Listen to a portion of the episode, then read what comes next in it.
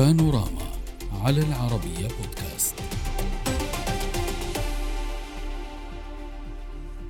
كما أجزاء أخرى من العالم يعاني العالم العربي هذه الأيام من موجة حر شديدة تمتاز بأنها أطول من سابقتها ووصلت الحرارة في بعض الدول العربية إلى 50 درجة وما فوق كذلك وهو ما ترك أثارا كبيرة على حياة السكان.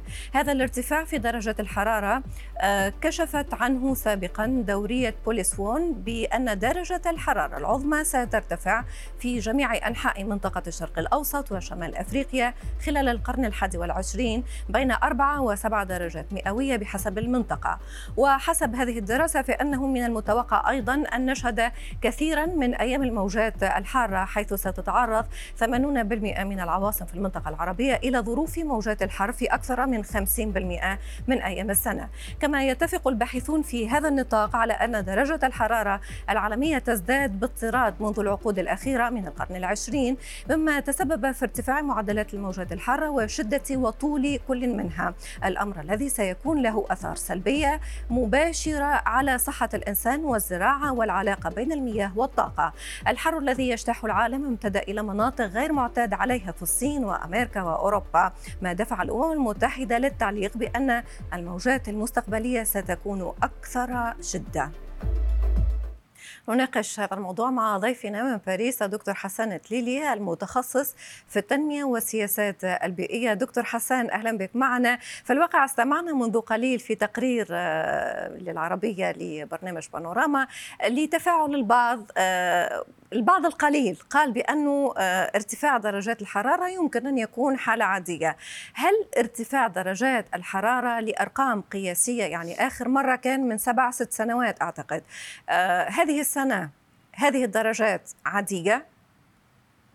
آه هذه هذه الظاهرة آه، فعلا أصبحت هي لم تكن عادية من قبل ولكنها أصبحت عادية وكما أكدت منظمة الأمم المتحدة وتؤكد منظمة الأرصاد الجوية والهيئة الدولية التي تعنى بالتغير المناخي وكل الدراسات الجادة التي أقيمت حول ظاهرة الاحترار المناخي تؤكد أن هذه الظاهرة ظاهرة القيض الشديد ستحتد وستتزايد وتيرتها في الأعوام المقبلة. بسبب ما يسمى الظواهر المناخية القصوى أو الظواهر المناخية المتطرفة. ولكن ما الذي يعنيه ذلك دكتور دكتور حسان لما تقول حضرتك بسبب يعني الظواهر يعني خليني فقط أكمل السؤال لما تقول حضرتك بسبب الظواهر المناخية القصوى هل هذا يعني بأن هناك حركة طبيعية للأرض آه، تضعنا في هذا الإطار أو أن ارتفاع درجات الحرارة هو نتاج لممارسات الإنسان؟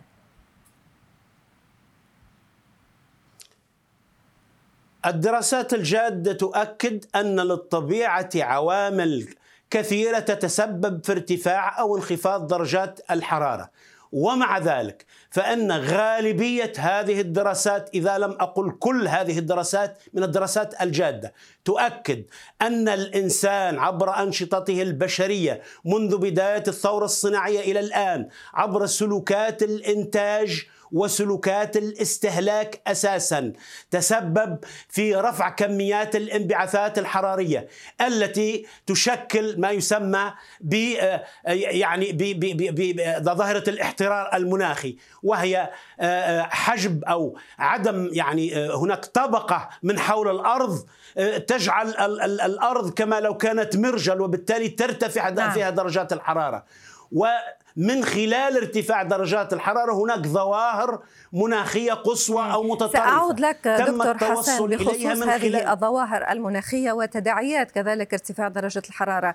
ولكن طالما بدأنا بالحديث عن المتسبب في ارتفاع درجة الحرارة اسمح لي أن أذكر بأن بعض الأرقام أو بعض التقارير تؤكد وأشارت إلى أن الولايات المتحدة الأمريكية على مستوى العقود الأخيرة آه، تعتبر أكثر الدول مساهمة في التغير المناخي. المناخي بنسبة 24.5% تأتي بعدها الصين بنسبة 13.9% ثم روسيا بنسبة 6.8% وألمانيا بنسبة 5.4% وأما أكثر خمس دول تأثرا بالتغير المناخي في القرن الواحد والعشرين فضمت جزيرة بورتوريكو وميانمار وهايتي والفلبين وباكستان وفق منظمة جيرمان. واتش أعود لك دكتور حسن هي في الواقع نتاج لتحرك إنساني كما تفضلت بالإشارة. ولكن كيف ستكون التداعيات؟ قلت منذ قليل بأن هناك مخاوف حقيقية تتعلق بتداعيات وانعكاس ارتفاع درجة الحرارة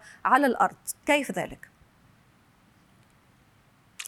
اولا أنا متفق معك وانطلاقا من الدراسات الجادة أن المسؤول عما يحصل اليوم ليست البلدان النامية وليست البلدان ذات الاقتصادات الناشئة إذا اعتبرنا أن الصين أصبحت اليوم تجاوزت حدود الاقتصاد الناشئ لأنها يعني تطمح إلى أن تكون القوة الاقتصادية الأولى وهي الآن القوة الاقتصادية الثانية في العالم. المسؤول الأول بدرجة الأولى هي البلدان الصناعية ولا سيما البلدان الصناعية الكبرى وفي مقدمتها الولايات المتحدة الأمريكية ودول الاتحاد الأوروبي واليابان وأستراليا وكندا، هذا أكيد. ولكن ما هو مؤكد أن تبعات أو انعكاسات السلبيه لظاهرة الاحترار هي تطال الكرة الأرضية كلها وفي مقدمة ضحايا انعكاسات تغير التراث المناخية البلدان النامية والفئات المهمشة الفقيرة. هي في مقدمة ضحايا نتائج ولكن ضحايا بأي شكل دكتور وبالت... حسان يعني نتحدث مثلا نحن هذه الأيام نتابع وقناة العربية كذلك تتابع وتواكب موضوع الحرائق في اليونان في الجزائر في تونس آه، ولكن نحن نتحدث فقط عن الحرائق. أو أن الموضوع أبعد وأخطر من ذلك.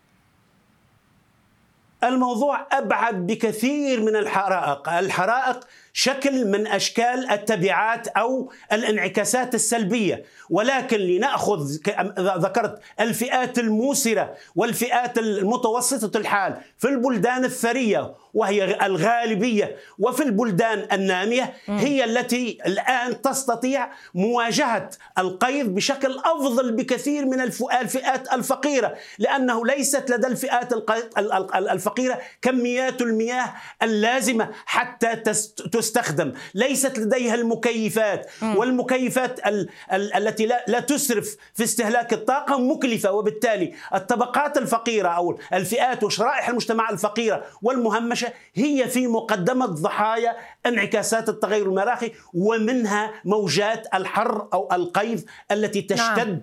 يعني آه، وتطول أكثر من اللزوم نعم. وتشتد حدتها طيب دكتور حسان تحدثنا عن كما تفضلت بالإشارة آه، المتسبب أو مع من اعتبرتهم متسببين في هكذا تطورات مناخية. ولكن كذلك نتحدث عن من يقوم أو من يقدم مجهود. هم نفسهم الدول تضاف لهم بعض الدول الأخرى في بعض المؤتمرات وأهمها مؤتمر المناخ الذي ينعقد أو يعقد سنويا. نذكر بما يقام في خصوص هذا الموضوع. فاليوم مشاهدينا درجة الحرارة هي أعلى بمقدار درجه عن متوسط الدرجات خلال فترة ما قبل الثورة الصناعية أي قبل حوالي 150 عام. اتفاقية باريس للمناخ شددت على العمل على الحفاظ على درجة حرارة الأرض كما هي حاليا درجة فاصل اثنين وذلك حتى لا نواجه الأسوأ.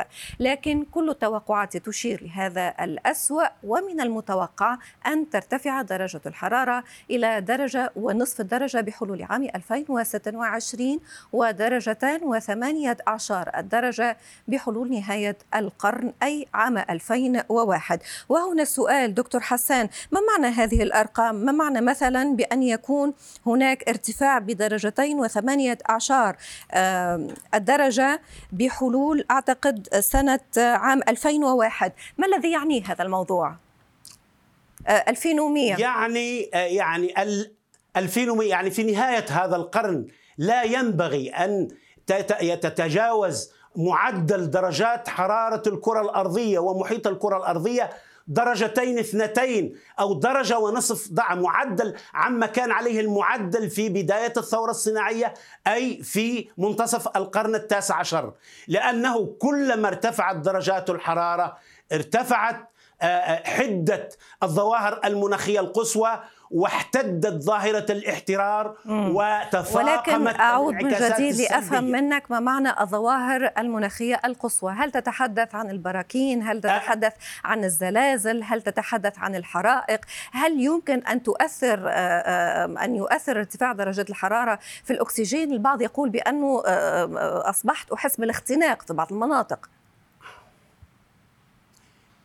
أذكر أن الحرائق الغبية هي نتيجة من نتائج الظواهر المناخية القصوى، هذه بعض الأمثلة، بعض الأمثلة أن تشتد درجات الحرارة ولكن أن تصل بسرعة في فترة وجيزة إلى درجات قصوى تتجاوز 40 وتصل إلى 50 درجة، وهو ما يحصل اليوم في البلدان المغاربية، في الجزائر وصلت درجات الحرارة كادت أن تصل إلى 50 درجة، في تونس نفس الشيء، نتج عنه آه، آه، آه، يعني سهل عملية حرائق الغابات، هذه هذه ظاهرة من الظواهر المناخية القصوى، من الظواهر المناخية القصوى أن تنزل الأمطار بسرعة في ساعة أو ساعتين فتتحول إلى فيضانات. آه. يعني في ساعة أو في ساعتين فقط وتتسبب في انزلاقات. هذه بعض أشكال الظواهر المناخية القصوى ومنها البرد. هنا مثلا العواصف عواصف البرد في أوروبا هذه العواصف لم تكن موجودة بكثرة. ولكن سؤال طالما تحدثت عن هنا طالما تحدثت عن باريس اليوم في باريس مثلا 19% لماذا ارتفاع درجة الحرارة يؤثر على بعض المناطق ولا يؤثر على كل الكرة الأرضية باختصار شديد؟ طقسكم جميل في هذه يعني الأيام. هناك هناك فرق بين الطقس والمناخ. مم. الطقس يقاس باليوم وبيومين أو ثلاثة أيام وبالساعات. أما المناخ فيقاس بعشرات ومئات وآلاف وملايين السنين. نعم. وهذا هو الفرق. يعني عندما يبحث وضحت الفكرة سأكتفي معك بهذا المناخي. القدر نعم. آه، بخصوص الفرق بين الطقس والمناخ على أن نعود ونناقش هذا الموضوع. ولكن في حلقات أخرى من باريس دكتور حسن تليلي المتخصص في التنمية والسياسات البيئية. شكرا جزيلا لك دكتور. السلام عليكم.